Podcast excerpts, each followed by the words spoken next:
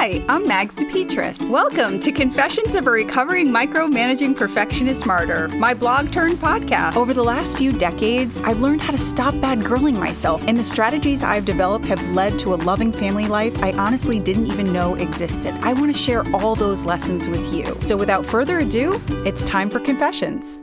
I want life to be simpler, but how?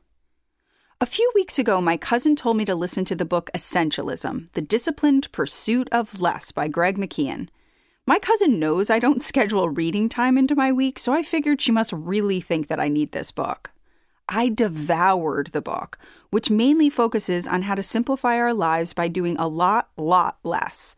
Of course, doing less makes life more simple. My struggle is how to do less.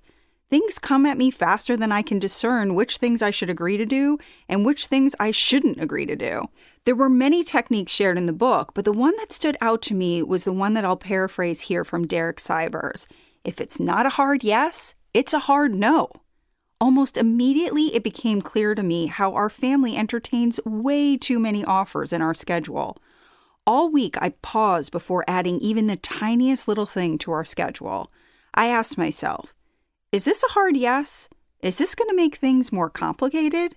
Is this going to mean more driving? Will this mean zero downtime on Saturday?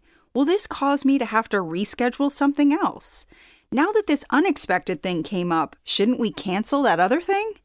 It didn't take long to realize I had to continually pass on things that absolutely would have been a hard yes if we were at a different stage in our lives. You know the stage, the one you don't have four teenagers involved in multiple sports teams and activities every weekend, all weekend. But that's the stage we're in.